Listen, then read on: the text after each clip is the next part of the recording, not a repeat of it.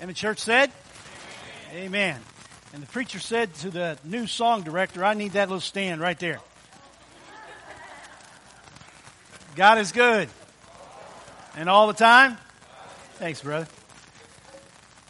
Awesome. You guys look good today. I know we have a lot of people that are on vacation, a lot of camps going on. It's going to be like this for about six weeks or so. And so if you haven't gone already, and you're excited about going, hang on and be here when you can. And when you're gone, have a good time and enjoy yourself and come back and be safe and, and, and just have a wonderful time in the Lord. You know, last year in our vacation Bible school, no, this was last year, was make, uh, it was called Maker Fun Factory. If you remember that, this was me last year.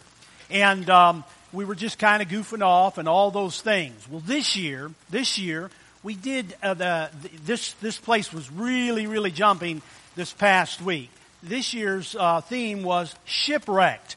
Now, when you get shipwrecked, you land on an island. So this is what I looked like last year. This is what I looked like a year after being on a deserted island.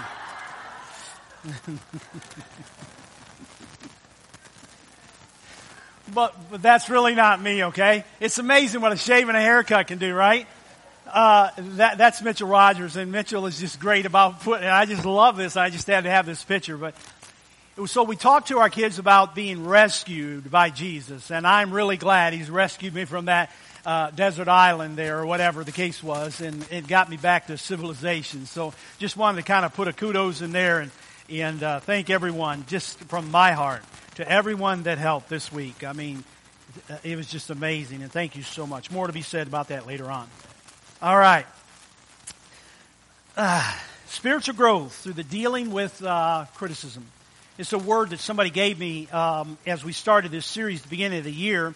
It's a word that someone said, I really want you to deal or talk about this particular one because I'm really dealing with it. I don't know if that person's still dealing with that now or not, but uh, we're going to talk about it nonetheless. Uh, a post office worker at a main sorting office, having worked at the post office, he saw this letter that came through the, the sorting machines. And uh, it was unstamped, of course, and it was poorly handwritten envelope, and it was addressed to God. Now, if you work for the post office, you know that goes to a particular department, and they have to open it up to make sure, see if they can find an address. And sure enough, he did that, and he looked in there, and, and sure enough, it was uh, uh address, had an address on that. It was from an elderly lady that was very distressed and it was around Christmas time, and she had actually wrote and simply said to God that she had lost or someone had stolen her life savings of $200, and it was going to be a bleak Christmas this year. So the uh, uh, postal guy, he was a good guy. We're not all, we don't all go postal, but uh, nonetheless, he was a good guy, and he, he, he talked it up around the guys, and they raised $180 to send to this lady put it in an envelope. He didn't say who it was from. Sent it, sent it to her that very day from a courier, and she received it. Well, about a week later, uh, the same postal worker recognized the handwriting again, and it was just addressed to God. So he does his due diligence and he opens it up once more, and the letter simply read this Dear God, thank you for the $180 for Christmas, which would have been bleak otherwise. P.S. It was $20 short, but that was probably those thieving workers at the post office.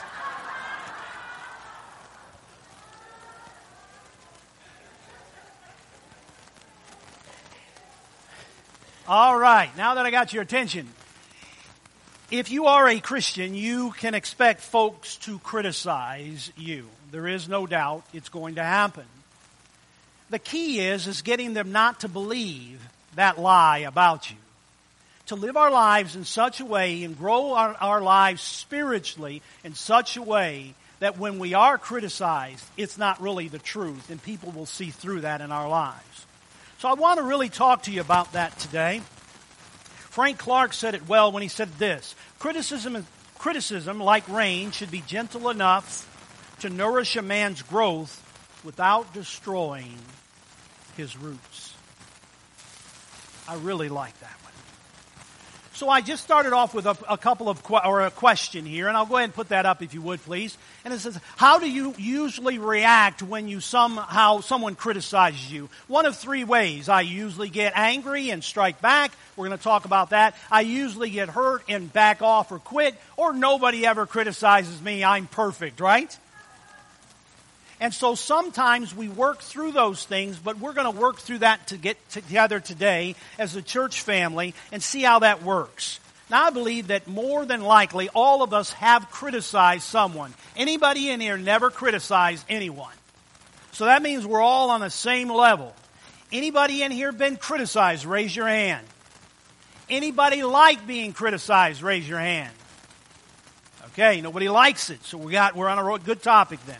Now, some of it, uh, sometimes, uh, even myself, I find myself at the top of the list of criticizing.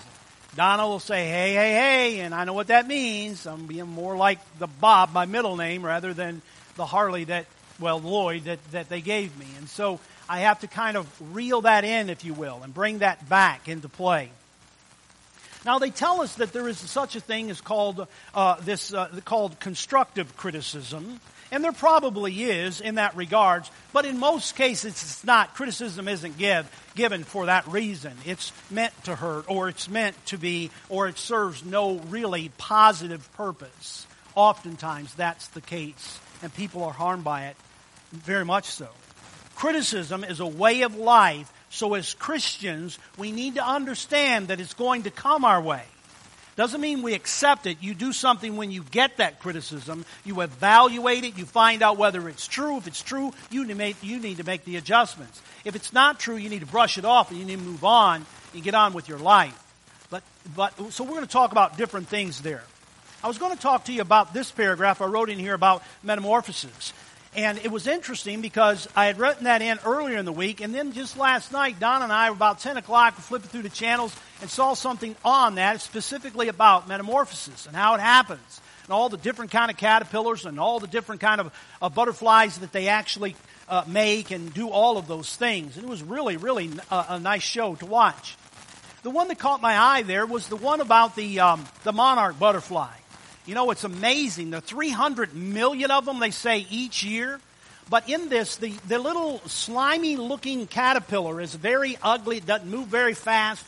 And, and it goes through this metamorphosis. And we've all seen that in our classes of school or whatever. And you've seen all that take place in our lives. Well, in all of that, it's amazing how God moves that, and even the person that was doing this was amazed by it, and the studies that have been done by it, and the people that are amazed how, how something can actually be transformed that much. Something lives, something dies, but what dies, something comes out of that alive and absolutely beautiful. It's amazing because in this, the reason why this metamorphosis takes place, it is the something that's inside changing to get to the outside. And that's exactly and precisely what God does with us. He takes us this, these little not so great looking creatures, if you will. We might look good on the outside, but we're, we're these full of this sin, this ugliness of life. And yet God moves us along and He does this transformation, He calls it in Scripture, and it changes us into something that God wants us to be. It's amazing that a, uh, a monarch that can be born in Canada, and there's 300 million of these. I don't know who counted them, but somebody must have. And so there's 300 million of them in Canada, Michigan, where I grew up, and all of these areas in the north. They have this sense about them to be able to fly 3,000 miles to Mexico each year in that process. And when we were listening to that, I couldn't help but think, who in the world doesn't believe there's a God? In that process for us. I like what Tony Evans had to say on this matter of, uh, of this caterpillar once. He said, A saint may feel like a caterpillar or even think they look like a caterpillar at times, but the idea is to work out their salvation in the midst of adversity because God is at work within them to do His good pleasure. And that's exactly what Philippians chapter 2 tells us. He tells us right there, for it is God who works in you to will and act in order to fulfill his good purpose in life. God is working things through us to get us to be and be able to be beautiful for the world to see more of who He is and all that beauty that can come out in that. But through this adversities that we go through, and today, just talking about criticism, through that it's necessary. You, because you know during the metamorphosis stage, you can't help that butterfly out. If you try to help it out of its cocoon, it can't fly. Because in its working, in its working to struggle to get out of that cocoon is what strengthens its wings and causes it to be able to stretch in the right manner to build its strength to be able to fly. And so, in our adversities of life, the struggles that we might go through, or the criticisms that we might receive in our life, we can take them to strengthen us or to feed us. And in that process, we have to be very careful. To grow us spiritually is what we're shooting for. Many Christians die spiritually because of criticism. Many do. Be determined in your life not to let other people's criticism about who you are keep you from growing in the Lord. Give me an amen. Once again, it kind of goes back to the beginning of this series, if you will. It goes back to this is why it's so important for us to keep the Word of God in us, to reign in us, so that when criticism comes our way and these adversities come our way, we can pull upon the Word of God that will help us through those times. It's the thing that helps us get to where God wants us to be. That's why it's important for us to be those that God has called us to be. Paul's response to criticism in First or Second Corinthians chapter 10, I find this one pretty amazing. Now, there's many times that Paul was criticized, but in this one he addresses it back to the church. He wrote many uh, letters to churches to try to explain to them different things. And in this one here, he really talks more about him. But notice how he starts it off. By the meekness and the gentleness of Christ. Listen, first of all, before you respond to someone's criticism, always think about Christ. Notice what he says. It's Christ's meekness and his gentleness. I'm going to tell you something. You see how he brings it back into play? It's important. He said, I, uh, I appeal to you. I, Paul, who am timid, went face to face with you, but bold went away. Notice the exclamation point. For some say, this is an address, for some say his letters are weighty and forceful, but in person, he is unimpressive and his speaking amounts to nothing. Now, I don't know about you, but Paul either had to overhear those words or someone wrote him a nice little juicy letter and sliced and diced him. You ever overhear somebody criticizing you? You ever get that in your life? Well, Paul could have responded in a lot of ways, but of course he responded with the love of Christ in this. But notice what he says. Some say, who is the some? Usually, the some that say or criticize, you don't even know who they are. You don't know where it begins. You might think you do, but a lot of times they're trying to track you. They're Secret Service, man. They want to keep it under wraps. They want to criticize, get it to the right person, and then it just blows around and blows around till it lands back to you, and then bingo, it hits its mark. That's the way it works, isn't it? This means yes today. Okay, very good. Just want to make sure you're here. As a preacher, I have gotten my fair share over the years. I will tell you that. There have been times where I have been hit hard with criticism. Now, sometimes it's due criticism, and I don't like it either. But in many cases, it's been undue. And man, when it comes in, man, it comes in like, I mean, it, it hurts. And it hurts deep, and I'm sure that you've been that way. I know three ministers personally, three ministers that have dropped out of ministry because of being criticized. Good men, by the way, being criticized by how things were handled or something was done, and they just quit. Listen, that is precisely what the enemy wants in your life. He wants somebody, he didn't care. He didn't care how it happens. He wants, in, in John 10 10, he wants one thing. He wants to steal from you. He wants to kill you. He wants to destroy your walk with Jesus Christ.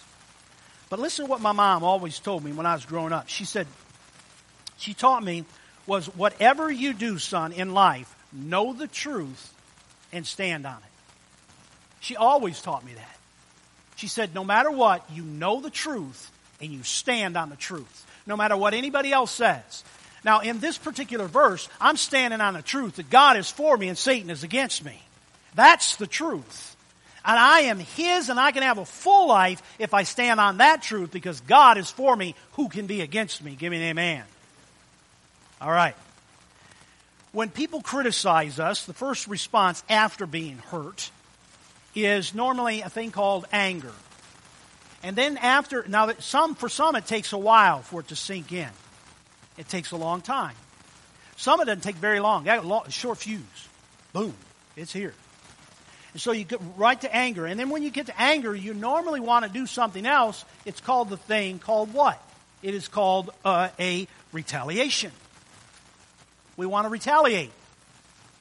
You slice me, I'm going to slice you right back. Been there?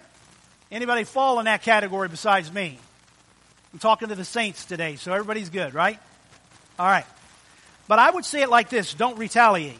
Now, that's easy for a preacher to stand up on a Sunday morning and say, don't retaliate when someone criticizes you. It's real easy, isn't it? This is the hard part for the Christian. But it is one of the keys of growing spiritually. Because this is how the world sees that we're different. And the world is to see us different. If we respond only like the world, then we are just like the world and we're not like Christ. And we're called to be more like Christ. Give me an amen. All right. When you retaliate, you puts, puts you on their level. You've heard that. It puts you only on their level, and it does. Retaliation will not grow you spiritually, it will stop the progress. It's the metamorphosis. You're trying to interrupt it. What God is going to try to help you through, you're trying to speed it along. And the way I'm going to handle this, God, is I'm going to take these people out. If anyone could have retaliated, it could have been Paul. But he kept his cool, he kept his focus, and he kept his drive. Not on what people were saying, but what on God, God had promised. In other words, what's his destiny? Because Paul was the one who said this For me to live is Christ, to die is gain. In other words, my focus is clear. When, years and years ago, probably when we uh, first were married, first few years, Donna gave me a verse out of Scripture from 1 Samuel chapter 16, verse number 7.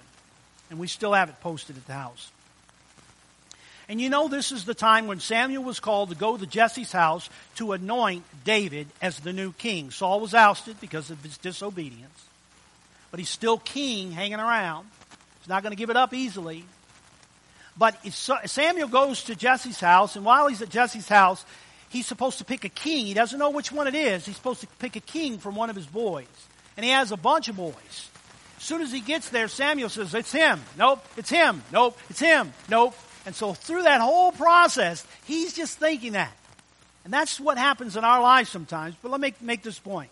It says, Do not consider his appearance or his height. That's what the Lord told Samuel. I, I say that because this is exactly what we do as humans. We always look at things, we look at their appearance, or we look at their stature. We look at something of this person because we're outward people. We're looking outward. And boy, he is handsome. Man, look at, look at her. She's absolutely beautiful. And that might be the case. But here the Lord says, don't, don't consider that. For I have rejected him. That's one of Jesse's boys. But the Lord does not look at the things people look at. People look at the outward appearance, but the Lord looks at the heart. See, people may criticize you, for, for, and they will. They'll criticize you for anything and everything, won't they? They'll criticize you for being too tall, too short. They'll criticize you for being too smart. They'll criticize you for being ugly or too good looking. They'll criticize you for something. They'll even They'll even, they'll even criticize you for breathing their air. Think about that. I say retaliation is not worth it, and yet I realize it, it is one of the hardest things to control in our lives. It's as though it's within us to retaliate when someone causes us that kind of pain in our lives. They criticize us. It's kind of like turning the other cheek when I was studying this this week, I went to Matthew and I looked at this one and I thought, you know, Jesus, this, this is how I, I just say this. Jesus, you could have left verse 39 out and I'd have been okay with that. Does this make sense to the human? But now I tell you, this is Jesus speaking, by the way. This is red letter edition. Do not take revenge on someone who wrongs you. If anyone slaps you on the right cheek, let him slap you on the left cheek too. What? What? Now, I've been in a lot of scuffles, especially when I was in grade school. I had to kind of fight my way through school, or thought I did anyway, because I was short and everybody would make fun of me and they criticized me. I just beat them up. There's not one time when uh, Steve Miller would hit me upside the head that I said, "Oh, just a minute, hit this side." Anybody out there? That doesn't make sense, does it? Sure, no, it doesn't make any sense at all.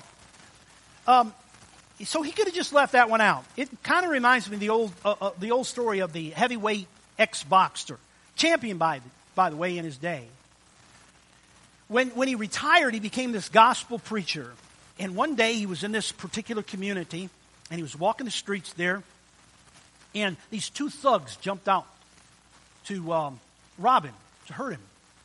And the one walked up to him and just smacked him, and, I mean, hit him upside the face as hard as he could. The old ex-boxer preacher now just kind of turned, looked at the other guy. The other guy just hit him with everything he had. I mean, he just just nailed him upside the head. Didn't even faze him.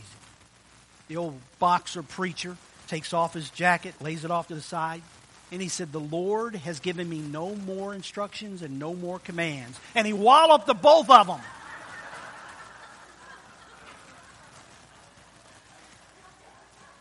That's me. I wasn't an ex boxer and I wasn't certainly a champion, but that's me. If you don't believe that, just get two year olds in a room. One steals a toy, what happens? it doesn't matter, girl or boy. I'll hit you with a Barbie or a tank. It works, doesn't it? That's what we do. When we get cut, we want to cut back. Remember this above all things. When Jesus hung on the cross, when Jesus hung on the cross, he had every right to cut back. Scripture tells us he could have called 10,000 angels, and that was just the beginning. But he didn't. They embarrassed him in front of his mother, naked, for all these people. They beat him beyond recognition. His mother couldn't even recognize him, Scripture says. And he had the power to lash back. His example for us was, Father, forgive them, for they know not what they do. What a mighty God we serve. What a mighty God we serve. It's amazing, the story.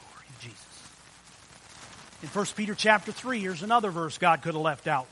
Do not repay evil with evil or insult with insult. Now, I could get that part, that first sentence. I could say that, okay, I can handle that. But then he takes it up a notch. That's what God does. The whole New Testament is taking it up a notch. The Old Testament is all about do this, do this, do this, do this. Don't do this, don't do this, don't do this. Check, check, check, check, check, check. Good to go. In the New Testament, you're not going to make it on your own. Notice what he does.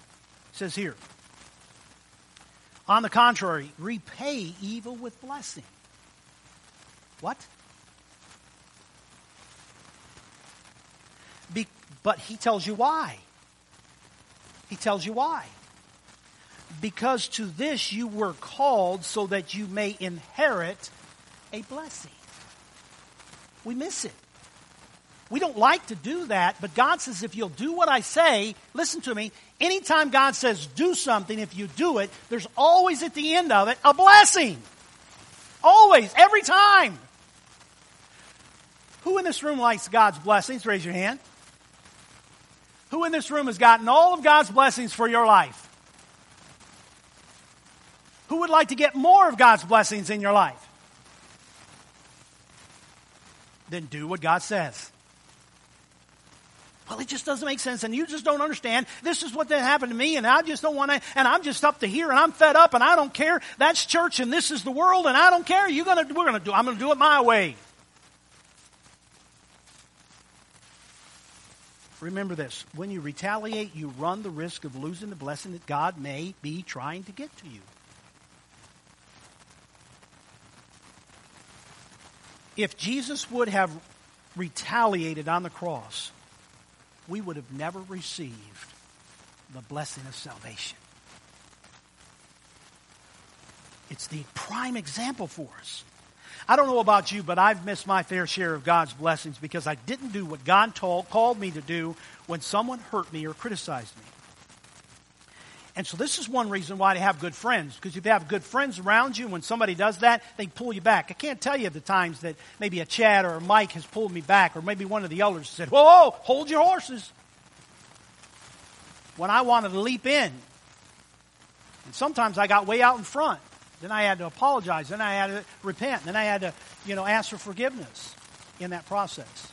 But we are human and we've worked through that and we've done that and that's the way it works. So it's good to have good people connected to you because they'll pull you back. They'll hold you in check. You check each other. It's a check and balance thing. Again, it's impossible to please everyone. No matter what you do, someone will undoubtedly find something that they don't like about you. My mother used to tell me, she would say, Son, listen to this. I, I, want you to hear this because it's important. And I always tell you what my mom said. My dad taught me a lot of things too. Of course, my dad wasn't educated, he, but he was really a wise man in the, of, of the world because he, he had to, he, he learned things and he had to memorize certain things because he couldn't read. My mother could read very well. So my mother was more on the spiritual aspect of things in the regard of understanding the Word of God. And she would impart that to us kids. My dad was more about nature and things and teaching us that there was a God, how that works. I'm thankful for both. They complemented each other well. My, my, my mother would tell me, she said, this is, this is amazing. She said, you may never be the smartest boy in the world. And I looked at her and, huh? That makes sense to me.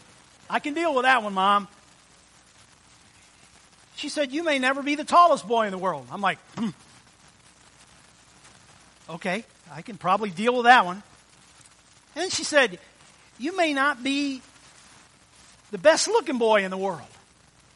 And I'm thought I'm thinking now I got a complex. I'm dumb, short, and ugly. What do you do with dumb, short, and ugly? You're in trouble, aren't you? That's me. You're looking at him. Trouble. Then she said, but never, ever, ever, ever, ever, ever forget that you are my boy and I wouldn't change one thing about you. I changed everything for me. Everything. Listen, we are the children of the Most High God, and we are His children. Red, yellow, black, and white, we are precious in His sight. Amen? Hallelujah. That man, seriously, that ought to bring some real big joy right there, I'm telling you. Keep in mind, uh, as I get ready to close out here, that your goal is not to please people. Because ultimately it is God that you are working for. Oh, please keep this one in mind. If you go to work, if you're, if you're in a situation, if you're in these things, listen to what God is trying to get to you in this scripture. Whatever you do, not some of the things you do, not just the playtime, not just the church time, not just the work time, but all the time. Whatever you do, work at it with all of your heart as you were working for the Lord and not for men. Let me ask you a question. When you go to work, whatever your work might be, when you go to work, if God, if God came there and said, Harley, I want you today to do this, this, and this. If God said that, what would you do? You would gladly do it. Why? Because God entrusted you to do this, this, and this. And I'm working for the Lord. I'm working for the Lord. That's why he says, whatever you do, if it's to sing, sing for the Lord. If it's to pray, pray for the Lord. Whatever it happens to be in your life, work it as though you're working for God, not for men. Watch this. Once again, proves himself true. Since you know, not that you hope, not that it could be, that you know. You know that you know that you know that you know. Give me an amen. You know that you will receive an inheritance from the Lord as a reward. Anyone that comes to God must believe in Him and believe that He rewards, or you'd never come to Him. You come to the Lord because you believe in Him. But you become to Him because you want rewarded for believing in Him. And that's what happens in our lives when we give our life to Jesus. And He rewards us with what? Salvation. So He gives us the biggest reward that you could ever receive, first thing. See, we think we're working for heaven. Heaven is already ours. Now we're working for the Lord in His kingdom while we're here, however long it might be. I have no place, I mean, I have no idea where I'm at on this piece of paper. But God is good, I know that. If your goal is to please people, then you are always going to be vulnerable to criticism, always looking over your shoulder, never finding joy in serving the Lord. And, and I wrote this down just before I came out. And I see this. It's a sad thing to see people that are serving the Lord with no joy. That's sad. I'm doing this because I guess I gotta have to. What? Serve the Lord.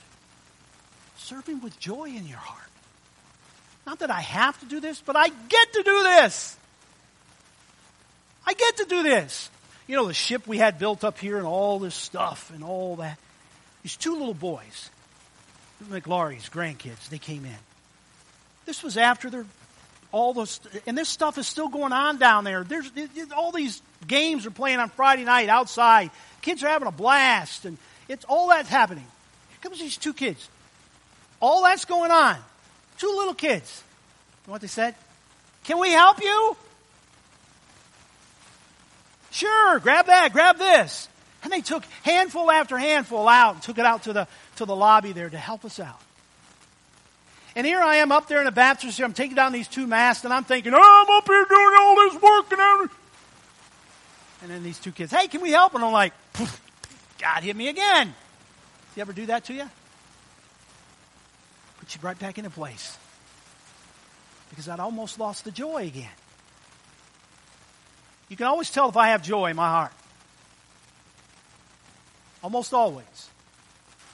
And anybody that knows me knows that's through one thing, and that is anybody know? Yeah. Yeah, I whistle. And sometimes I'll come in the office and you know, you have one of those days and sometimes I'll come in and Janice will say, Hey, we're missing your whistle. I don't think she really likes me to whistle, but I think it is that she misses that. Because she knows there's something in here. And it's a sad thing to see people that have no joy saying they're serving the Lord. Keep your joy. Listen, I don't close out without letting you know how much God thinks of you. How much does He think of you? He loves you. How much? He gave His Son for you. Really? Yep, just for you. He is not criticizing you for anything. He is calling you to salvation through Jesus Christ, His one and only Son. God doesn't criticize you because of your sin. He died for you. That's awesome. And if you will accept his offer to become his child, his child, you can live the rest of your life not free from criticism of people. No, but free in knowing that it's not people that you're trying to serve. It's God because you are his child. Galatians 3 26, 27. So in Christ Jesus, you are all children of God through faith. How do you become a child of God? Through faith. You got to believe. Somebody tells you, you just believe it. It's through faith. It's the only way. Faith. Watch. For all of you who were baptized into Christ have clothed yourself with Christ. So I simply ask, have you clothed yourself with Christ? If not, you stand on your own against the world around you that will do more than criticize you. But if you are clothed with Him, You are an overcomer, according to 1 John chapter 5. I love this last one. In fact, this is love, the love for God. To keep his commands. And his commands are not burdensome. See, when you have joy in your heart, they're not burdensome. You, you, you enjoy it. And watch what it says. For everyone born of God overcomes the world. Now, here's the faith thing. Watch it. Watch how it's trumped by God. Watch. This is the victory that overcomes the world, even our faith. Who is it that overcomes the world? He gives the answer. Only the one who believes that Jesus is the Son of God. Do you believe that Jesus is the Son of God? You're an overcomer. He's not criticizing you. We've all failed. We need to repent. We need to confess. We need to become His children. We need to be clothed in baptism, He says. And in that process, then we can live our lives working for the Lord and His kingdom. Isn't that good news? Somebody today might be touched. Somebody might be moved by the Spirit of God, and we pray that that's the case. If you have a prayer request, we'd love to take you through that prayer time.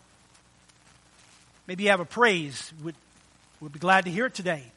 Or maybe today you'd like to receive Jesus Christ as your Lord and Savior. Or maybe today you would like to put Him on in baptism. Whatever your need is, whatever your desire is, now is the time. But here's the deal. Anytime you're in a service and you don't feel as though, you know, I'm a little nervous, I'm a little, you know, I don't know if I have enough courage, you just come up to me after church. I'm always out there in the lobby. Come up to me and say, you know what? I've been thinking about this baptism thing. Call me. I've been thinking about this. Or this has really been on my heart and I really want you to pray for me about it. I'd be glad to do that. Whatever. But this is a convenient time for you. So we're going to sing you a song. You come together as we stand and sing.